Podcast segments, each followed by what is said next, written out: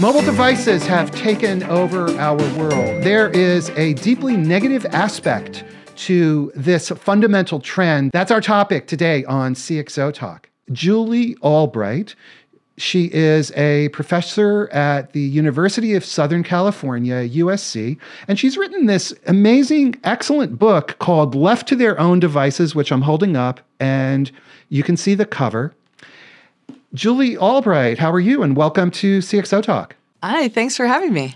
So, Julie, tell us about your work and tell us about your book and tell us what you're up to. I'm a digital sociologist, so I look at the intersection of technology and society, and I've spent my career thinking about what that means. Uh, I also have two counseling degrees as well as a sociology degree. So I kind of look at the big social trends. Then I put on my counseling hat and I think about what are the impacts on the ground for people, for relationships, for the workforce, etc. And this book that you wrote, Left to Their Own Devices, how does that bring together these multiple threads that you've just described? I see the constellation in the stars. I see patterns. And what I started to see was there were studies coming out from disparate fields where I started seeing that these were all related, and I call this the notion of coming untethered. It's the idea that young people are unhooking from many traditional things that other generations did routinely, things like getting married, or buying a home, or buying a car, or having children, uh, uh, things of that nature, joining uh, things like political parties, or going to church and at the same time they're hyper attack, uh, attached uh, to digital technologies. So this idea of coming untethered is really reshaping society and has vast implications. So what's the connection between becoming untethered and when you when you say untethered you mean disconnected from the typical life experiences actually that's we should begin there that definition of untethered that idea is sociologists call these social structures, things like marriage or the church, uh, uh, being in groups, things like that. And the longest studies that we have from sociology show that being sort of woven into the social fabric uh, lends itself to wellness psychological stability, physical wellness, things like that. So, as people sort of uproot and pull away from these things that are stabilizing structures, we're starting to see some instability happening as a result. We're sort of in this transitional period where, as people pull away from these traditional things, that nothing's really come to take their place. Instagram is sort of like building your house on sand. It's not the same thing as you know being part of a church or a family or or things like that. In, in terms of the psychological benefits, in fact, it's the opposite. These things sort of undermine people's sense of self and sense of well-being. And why is this happening? I guess the central question is what is the connection between that and being tethered to digital devices? I think of it as a context uh, that's happening. One is the the evolution and mainstreaming of this digital era that we find ourselves in. Uh, the idea that when you go back uh, to really the era when consumers were involved in technology, they were uh, involved with desktops, right? You'd work at a desk uh, with your computer, and when you walked away, you walked away, right? But with the advent of mobile phones, the iPhone and whatnot that were internet enabled, the, or the advent of what we call mobility, uh, you've now taken this with you. And so then with social media and whatnot, there are drivers that are starting to drive almost addictive behaviors where you're, you know, online almost constantly. Uh, on the other side of the equation is the economy. So, uh, kids uh, that are millennials, young people now, uh, grew up in a, a, risk society where they saw a high divorce rate, for example, in their parents. They saw the housing crisis and financial crisis happening, a recessionary economy where you know, maybe people lost their homes or lost their jobs, their parents. They saw this happening around them. So things that might have appeared as stable to prior generations to these young millennials, for example, they might have seen these things as not as stable. And so they're sort of pulling away and, and trying new things. And then on the other side of the coin, social media, dating apps provide a plethora of choices for lifestyles, dating, things like that. So uh, it's really sort of opened up the, the lens of, of what people can think they can do and be in their lives. It's sort of reshaping, if you will, the American dream. But Julie, aren't those positive things the opportunity to not be attached to material things to the extent that older people were? The ability to be mobile, to change jobs, to have access to information. These are typically we think of as positive attributes and nothing is going to be all good or all bad. And and again, I want to emphasize that coming untethered isn't simply about devices. Uh, it's about uh, you know, unhooking from all these stabilizing social structures and then hyper attached to uh, devices and social media and things like that, which is sort of undermining uh, people. And of course, there's great great things. People can uh, join this gig economy and get work uh, I mean, particularly for people that might be out of the workforce, for example, they can go drive for Uber, they can rent a room on Airbnb, and that really does keep some people afloat. So it's not all good or all bad, it's more complex than that. But the idea being that there is this large set of social trends afoot that most people aren't recognizing are all part of this larger picture of coming untethered. So the idea is as one becomes hyper tethered, to use your word, or rather hyper attached to devices, you lose the attachment and therefore uh, lose the tethering, become untethered to traditional social structures. That's right. And I think uh, an illustration of this, uh, I met a this funny fireman on a on an airplane and you know, as I'm moving through life, I talk to people about, you know, what have they seen in terms of this coming untethered in their world.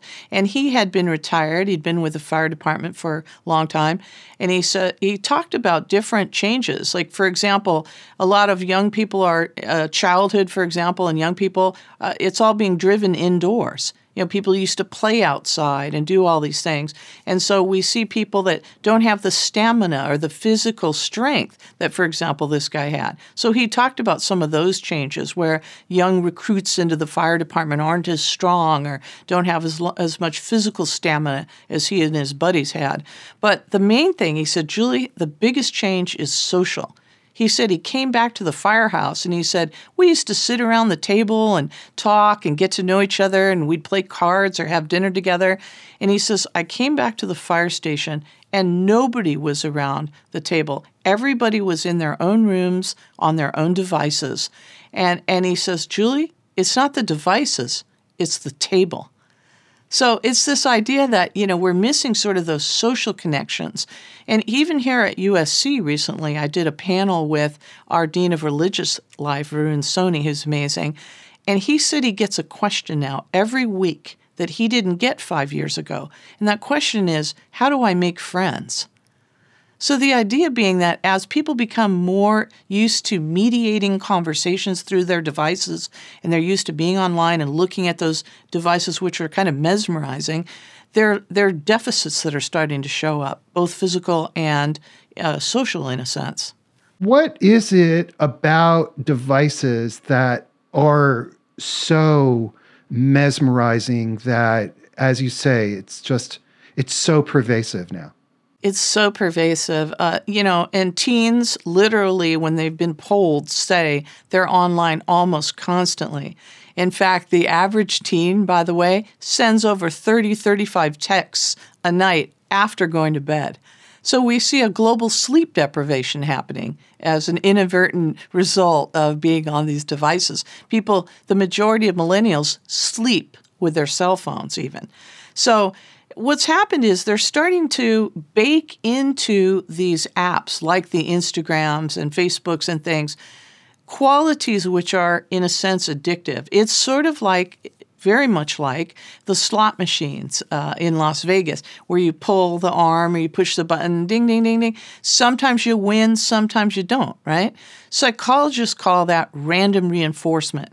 And, and what we know about that is it's the strongest behavioral reinforcer there is. And think about, for example, Instagram. There's a scrolling thing, much like that one arm bandit that you see in Vegas. Sometimes the content's interesting, sometimes it's boring. So it's that exact same thing. So all of these are made to keep you coming back for more. And they bake in these psychological drivers into the apps. And that's what keeps people tied to them and, and checking them all the time. People even check their phones now when someone else's phone, you might have seen this, buzzes or dings or, or they check this, is that my, oh, it's not my phone. You know, so so we're all sort of getting conditioned uh, to be on these devices all the time. It's hard to take a break from them. In fact, I want to remind everybody we're speaking with Dr. Julie Albright. She's a professor at USC. We're talking about devices and the impact on individuals and society and business. So, Julie, Facebook, Twitter, other social media platforms are explicitly designing their user experience to create the same kind of mesmerizing effect as slot machine designers in Las Vegas. Right. And and the other thing that's sort of undermining in a sense, it's enthralling but it's also undermining people's sort of sense of well-being is on these platforms when you think about an Instagram or Facebook or any of these people are presenting, and especially young people who are, by the way, are more likely to be doing these things. Uh, so this is generationally uneven. Older people are less likely to connect to the internet, for example, on a mobile device.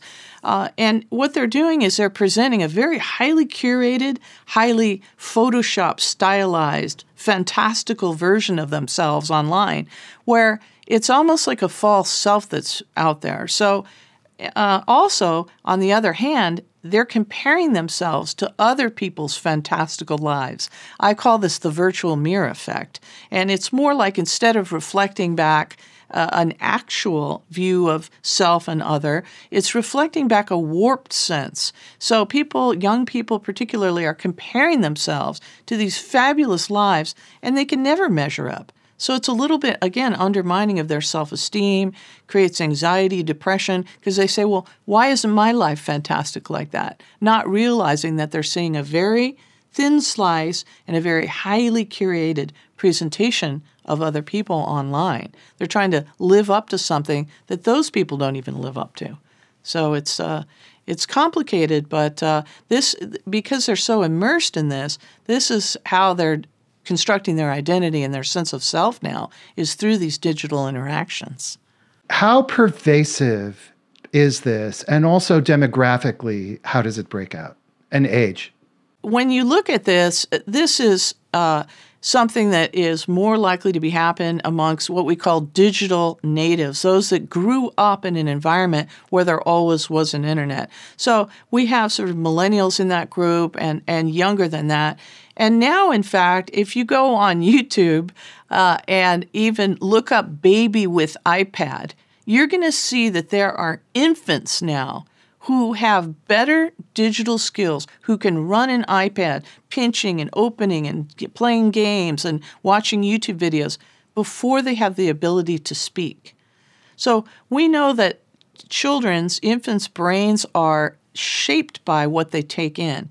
The brains are malleable. They call this brain plasticity in neuropsych. And it's the idea that we're reshaping these children's brains because we're introducing digital content and and devices at such an early age. And last time I tried that search, I got over 60,000 results. And again, these kids can't speak yet, but they know how to use a digital device. So I think that's a very interesting thing that's happening. Older people are less likely to be involved on social media, connecting, as I said, uh, to the internet on a device.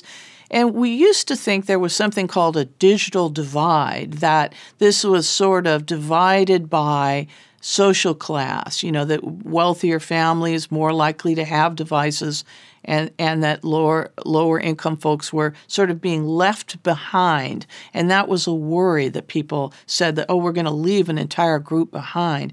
But now it turns out that even lower class folks, in terms of income, uh, are more likely to be on devices and are more likely to have all these devices going on at once. For example, both maybe a phone and a, and a TV. So I think what's what's most instructive here is if you look at the kids of these tech scions in Silicon Valley, they're going to schools, by the way, private schools that don't have devices during the day.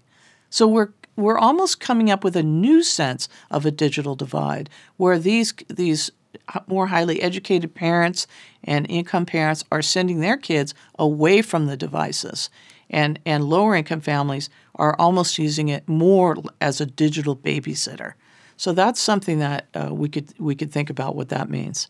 That's very fascinating. So the so wealthier parents are sending their kids to schools where they aren't allowed, where the devices are not present, in order to force this disconnection or separation from devices. That's right. And they're doing things that are linked to wellness, happiness, contentment, things like movement and dance. They're doing things like playing outdoors. Uh, they're doing things like creating, you know, crafts and arts and, and, and musical instruments and things like that. And those are the kinds of things that are shaping, again, those neural pathways, the brains of these young children in a different way than those that are just on devices all the time. I mean, if you think about the device experience, the body and tactility are, are almost just not a part of it. I mean, touching a glass screen is not the same as playing outdoors in nature, for example, or dancing or things like that. So, that idea of giving kids these experiences that are shaping how they think and how they view the world and, and giving them control to create and, and move about in a different way is, is, again, I think it's creating a new kind of digital divide that really no one's talking about yet. So, this new digital divide, uh, just elaborate more on the implications of that. When you have all your interactions mediated, for example, I was just talking to an executive at a very large company that all of you know, uh, and he he has read my book and said, I think you know these topics are as important as the ones that are coming up around climate change. And he says, Julie, I am seeing things now every day. He says, I drive my kid to school and I drive by the bus stop, and he goes, you know what I saw? Every single kid was on a device. No one's talking to each other. He said, I don't even think they know each other. So this idea, I we're starting to see it here in the colleges, in the universities, where students again asking, "How do I make friends?" I had my students make a business call to a fella, uh, that, and I said, "Hey, this guy's great. You know, give him a call, work out a, a semester project together. Great." Next week, I came back. Well, how'd the call go? Well, not very good. Well, what happened? There was an awkward silence. What awkward silence? So they called this guy up got on the phone with him and said nothing. And eh, you know that that says it all. So it's it's not that these kids and young people are stupid. I'm not saying that. What I'm saying is they're lacking in experience with socializing without a device. Uh, I see a lot of families that have kids at the tables now. You might have seen this yourself at restaurants where the kid's on an iPad or on a phone or has headphones on. So they're not getting the level of experience in these face to face social interactions, and they're showing up now at the college level, but also as young workforce people, young workers, with some of these social interaction deficits simply because they haven't had as much experience with it. They're used to a mediated conversation. They can curate what they're saying. They're using emojis as prosthetic emotions. Uh, and they just simply don't have the, the experience in carrying on a conversation, for example, making a phone call, for example. They want that mediated experience. Has this all been created by our hidden robot overlords? I don't think that a Mark Zuckerberg, and, and I write about this in the book, I, I don't think that any of this was really intended.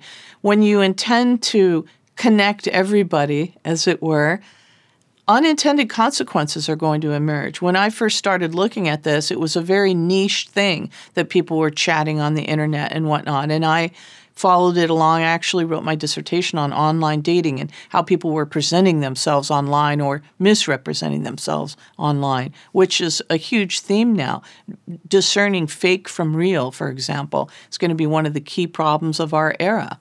So, this idea that uh, as you connect everybody, unintended effects start to come out, network effects start to come out that we never saw before. So uh, these guys that created these networks, they they weren't designing them to undermine young people's, you know, mental health, but that's what's ending up happening inadvertently with being so connected to these networks.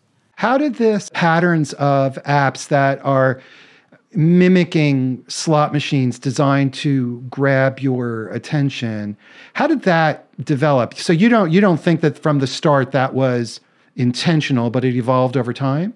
Yeah, it evolved over time. I mean, if you think about Facebook, which is, you know, a massive global social network, you know, that evolved out of Mark Zuckerberg's idea at at uh, you know, at Harvard, MIT, they have these Facebooks, which are faces of people that live in the in the housing in the dorms, if it, as it were, and and that's how they get to know each other. And he and so he basically put that online. And at first, it was just meant for college students. You had to have a .edu email address. I don't know if your viewers remember this, they might, to access Facebook. And I got to access it because I was here at USC.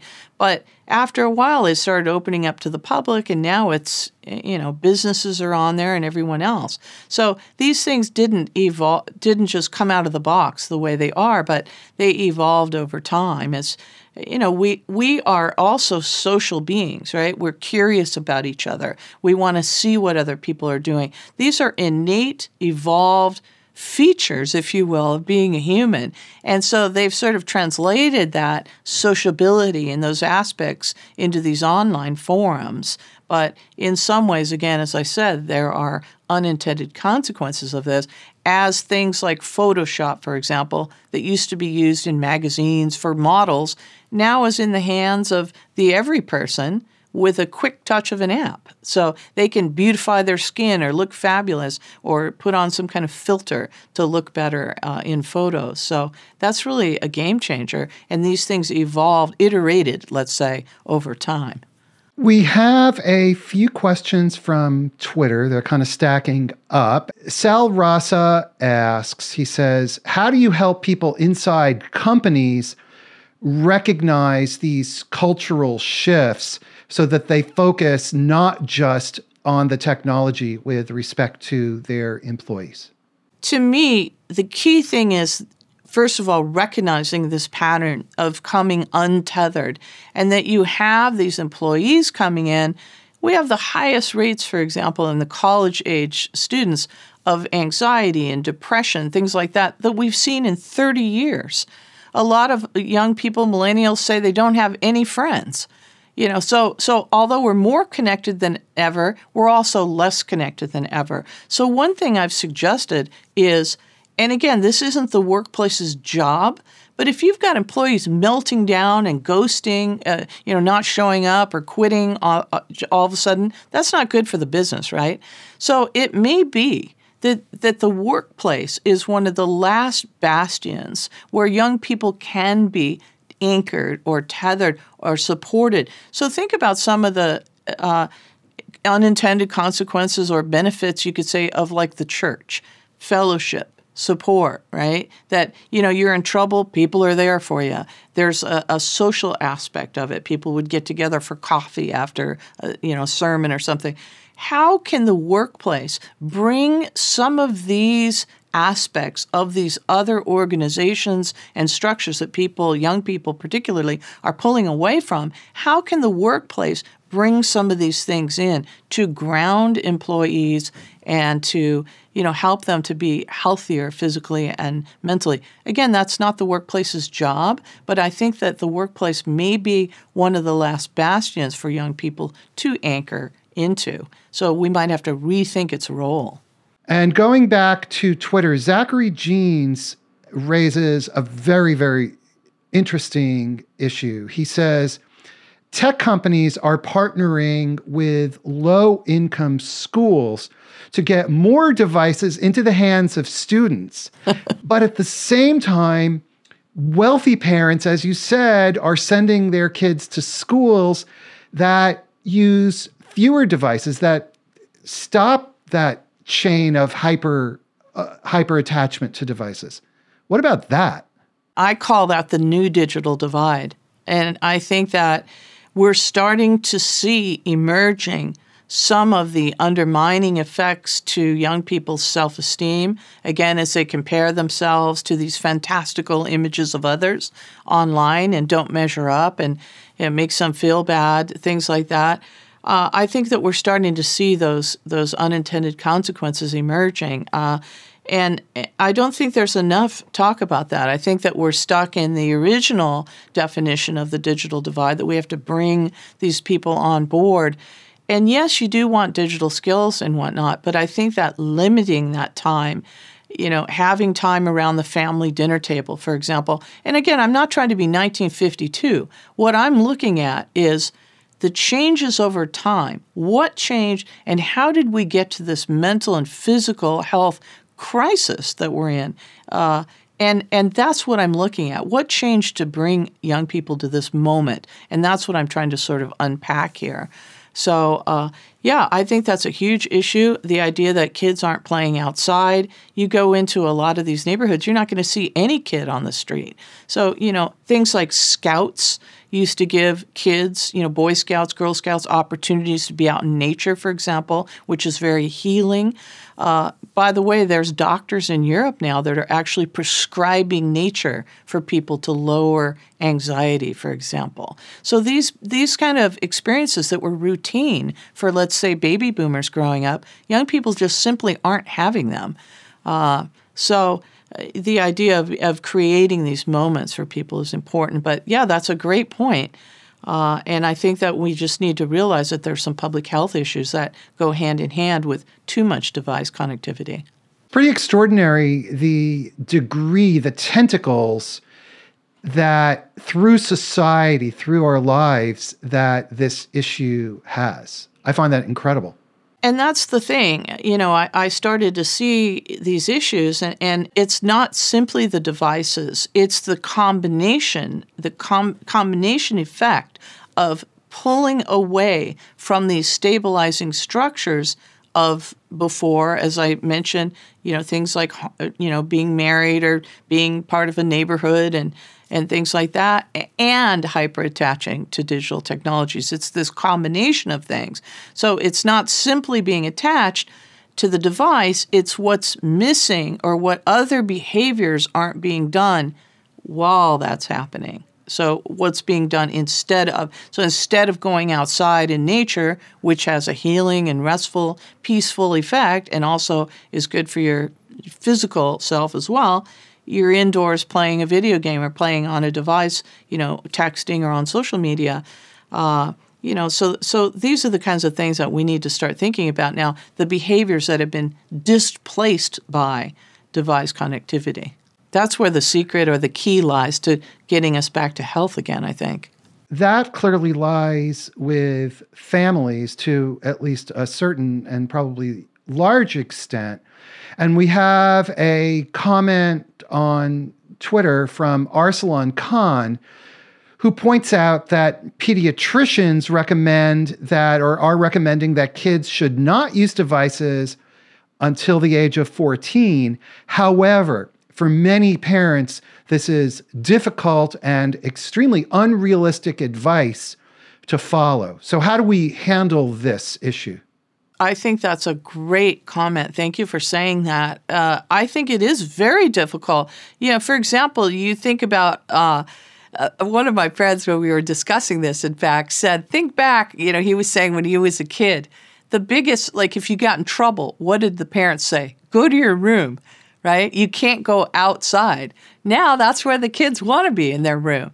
They did a study where they asked the kids uh, in Britain, What'd you do over the summer, over your summer break? 65% of them said they spent the time in their room alone on a device. So, this idea that this becomes the new normal, and I, I think that we have to have organizations, we have to have families that are starting to wake up to the fact that it's not all fun and games, that there are some unintended consequences here that need to be dealt with. Uh, there's a great group called BRIC, for example, where you come together, you, you, you know, a brick is like a dead phone, right? You turn off your phones and you sing together for an hour or two.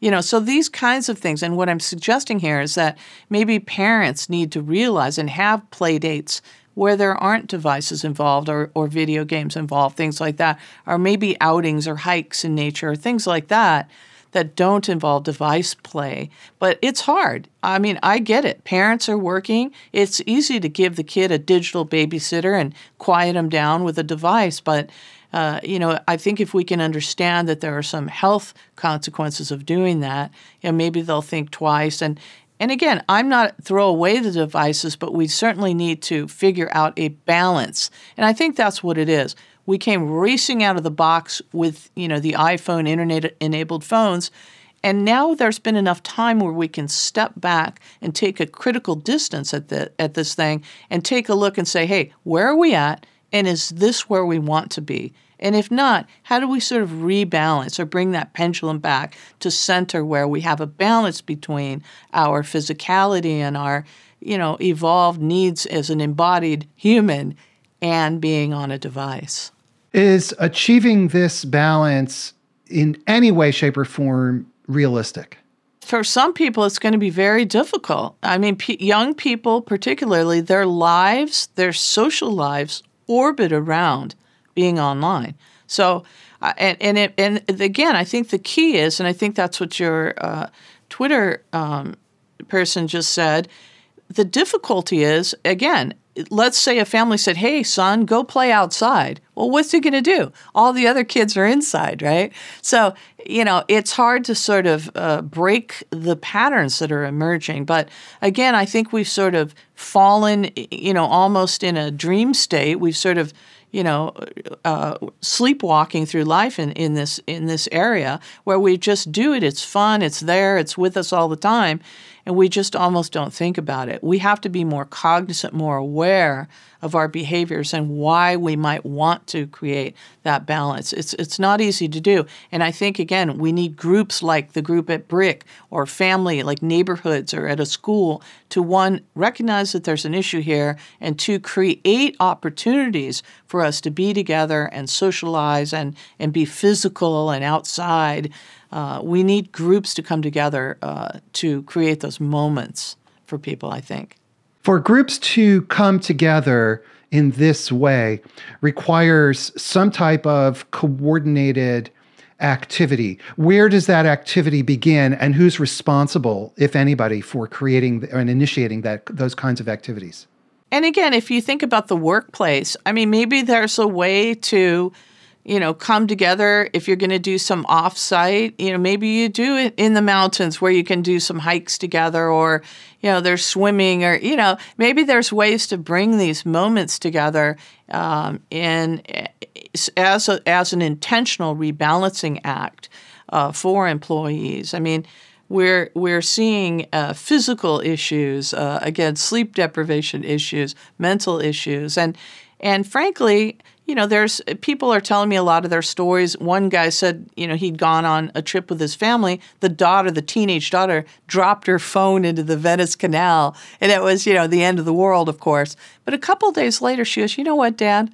I'm actually kind of relieved to have a couple days off without constantly being on a device. And he said, we had the best trip, and we were all together, and you know, so uh, at first, it, it's almost like when you pull away from an addiction, you're going to have some kind of withdrawal sense of the thing. But after a bit, there may be that sense of relief. But again, we do have to have some coordinated efforts uh, towards moments without those devices. Let's talk about employers. Yeah. What's the impact on employers of this, and what should employers do? There's a lot of impacts on employers. I've, I, in fact, wrote a whole chapter on the untethered worker. So there are many implications for the workforce. And one I think that's really key for uh, you know, people running businesses, managers, and, and executives to understand is that there's a changing value set and behavioral shift that are is driven by or exacerbated by digital device connectivity. For example, the idea of time compression. Uh, for example, um, a friend of mine was revisiting old movies with his son, who is just going into college. And they were watching 2001 A Space Odyssey. And, you know, what seemed gripping and very futuristic and amazing when he was a young man, his son and he are watching, and he turns to his son and he says, Well, what do you think, son? You know, thinking this is great. And the son says, Well, it's been 11 minutes and they're still apes. You know, so what seemed fast paced and fascinating and amazing at the time now seems plodding and pedantic and slow. So, translating that into the workforce, I call this time compression. Young people coming in are expecting to zoom to the top much quicker than previous generations. This idea of paying your dues. Uh, I had students here at school ask a senior vice president of a major telecom company, Well, how do I start out at your level? You know, so this idea that they expect almost instant promotions and things like that, and they want a very clear path to move up. So young people now are expecting a promotion within the first year. So this idea of time scale or the pacing of life has shifted, and that's something for older managers to understand uh, around younger employees that are coming in. So having a path up and clear cut steps how to get there is going to be important. Otherwise, there's a perception that there are millions of jobs out there on things like Monster and you know LinkedIn and all over, and employees will just disappear. So that idea employees are expecting device connectivity. They want to be able to, to connect to social media and whatnot while they're at work. Uh, they're expecting uh, to be able to work remotely. You know, why can't I work in the Starbucks or things like that? And there's been a lot of discussions about that. IBM is saying, hey, y'all come back in here and work shoulder to shoulder or you're going to be fired. Uh, and then there's other companies like Automattic that owns uh, Word WordPress, and they're saying, "Hey, nobody's coming into the office. So we're going to sell our beautiful office space and go all in on remote. So somewhere in there, there's probably a happy medium. But the point being that around the value set change, young workers want this kind of flexibility in time, in place, to work remotely when they want, things like that. So can workplaces create perhaps a hybrid model where they can have some of that and some of the shoulder to shoulder uh, to accommodate this changing value and behavioral set around devices?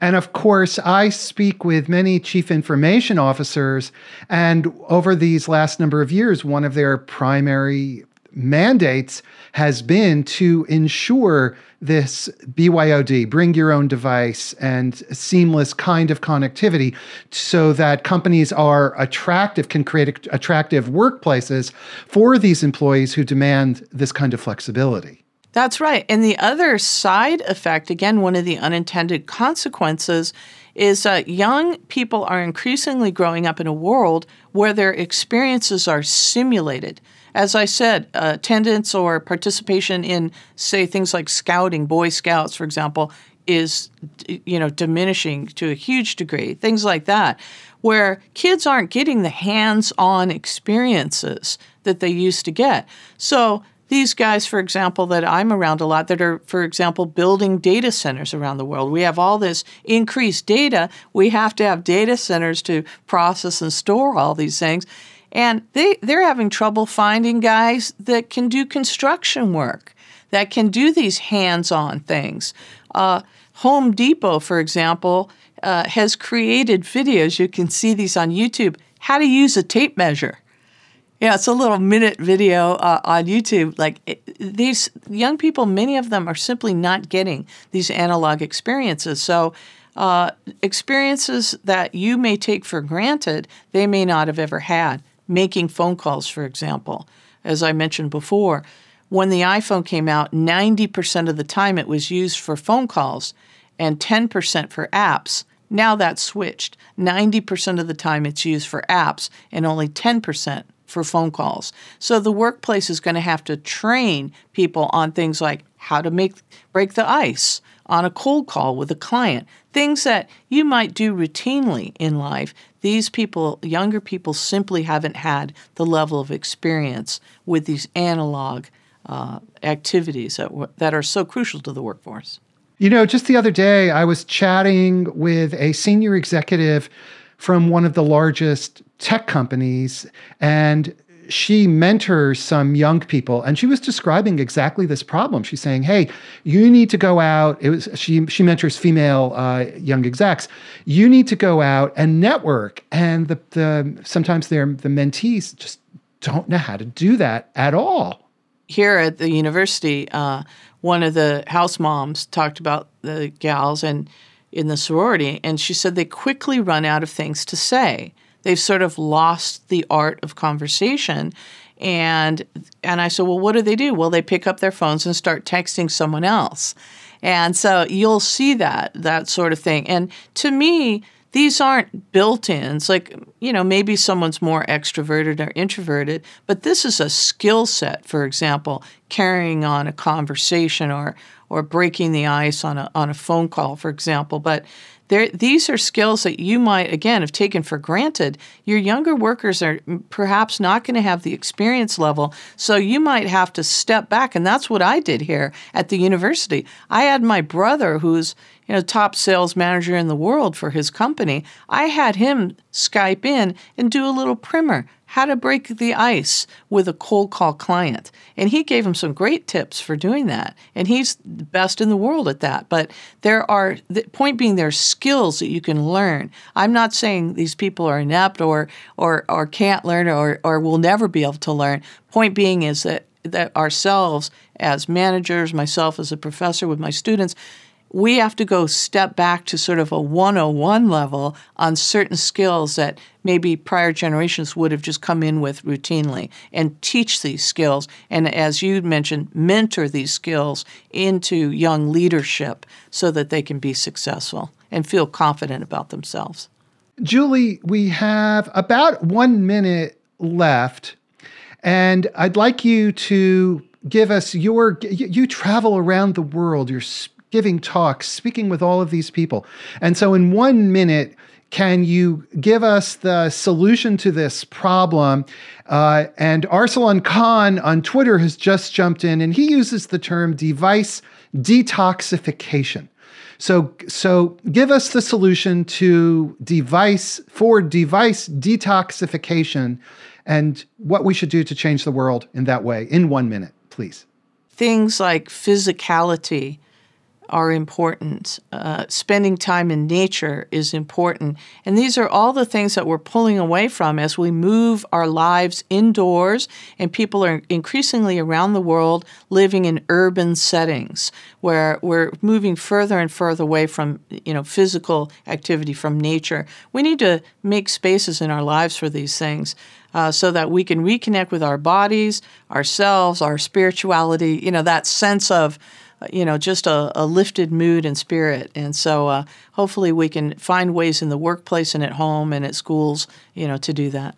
Well, this brings to a close a very thought provoking episode of CXO Talk.